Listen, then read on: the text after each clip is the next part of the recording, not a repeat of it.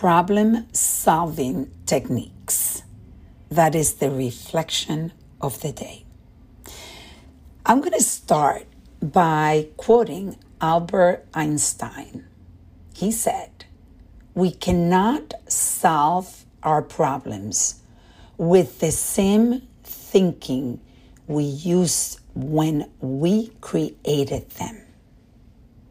Powerful quote from this very bright man.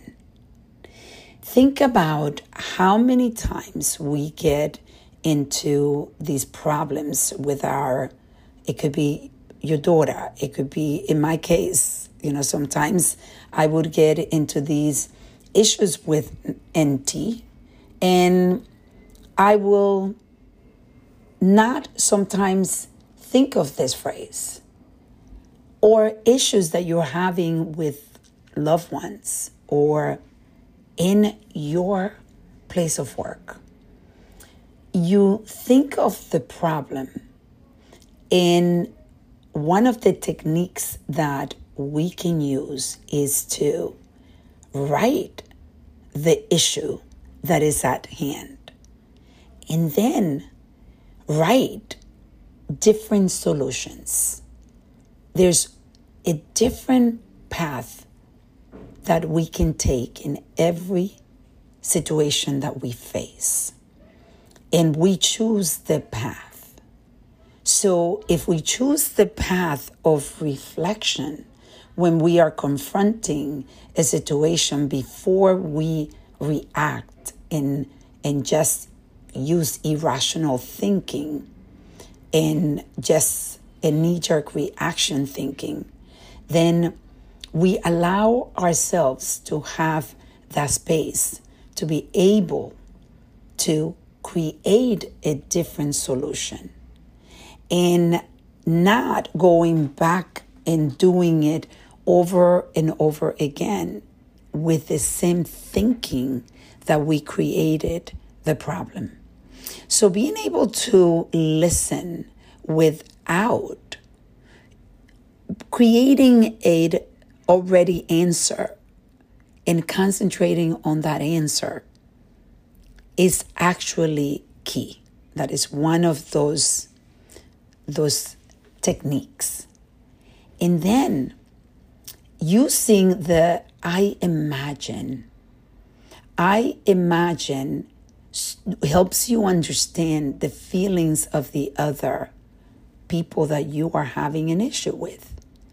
And when you say, I imagine with the story that I'm creating, and you allow the person to rectify what your imagination is, or just tell, tell you exactly what they feel, then you're able to have more insight in the problem. And therefore, you can create other ways of dealing with the problem that you're facing that is sort of creating that disconnection. There is so much power in listening without getting ready to give an answer. It's it's it's I know it's hard to do. It's hard to do because our knee-jerk reaction is to prove people wrong and be right. How many people are walking out there miserable, sad, and lonely because they have been proving over and over that they are right? The other gift or technique that I know that I'm using more and more every day is accepting my responsibility and actually be curious to see how I'm contributing to the issue at hand. And it's not easy to do, but it is hard work that needs to be done. Understanding where your weaknesses are that can be feeding into the issue at hand can help you be more vulnerable and can help you get some clarity. So sometimes I actually say, I have right now, I could be, I could have some bitchy behavior and I don't like it. Or I could have some obsessive behavior because I just like things done and sometimes I like it done in my own timeline without taking into consideration the timeline of others. So accepting that of yourself then opens the heart of the other person and realizes that that person would realize that, wow, she's accepting her responsibility. So it is easier for the other person to actually see a little more clear well. It is not about right or wrong. It is about what's working, what is not working.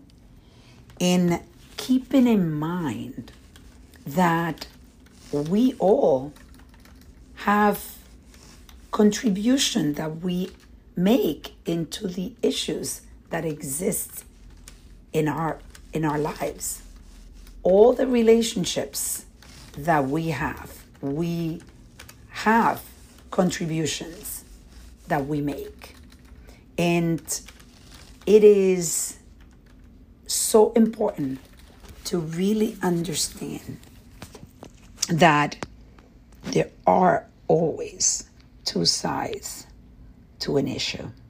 There's always two ways or maybe more of resolving that issue. So I am inviting you today to reflect and reset with the quote that I gave you from Albert Einstein. You cannot solve your problems with the same mindset that you created them. Let's reflect, reset, and reconnect.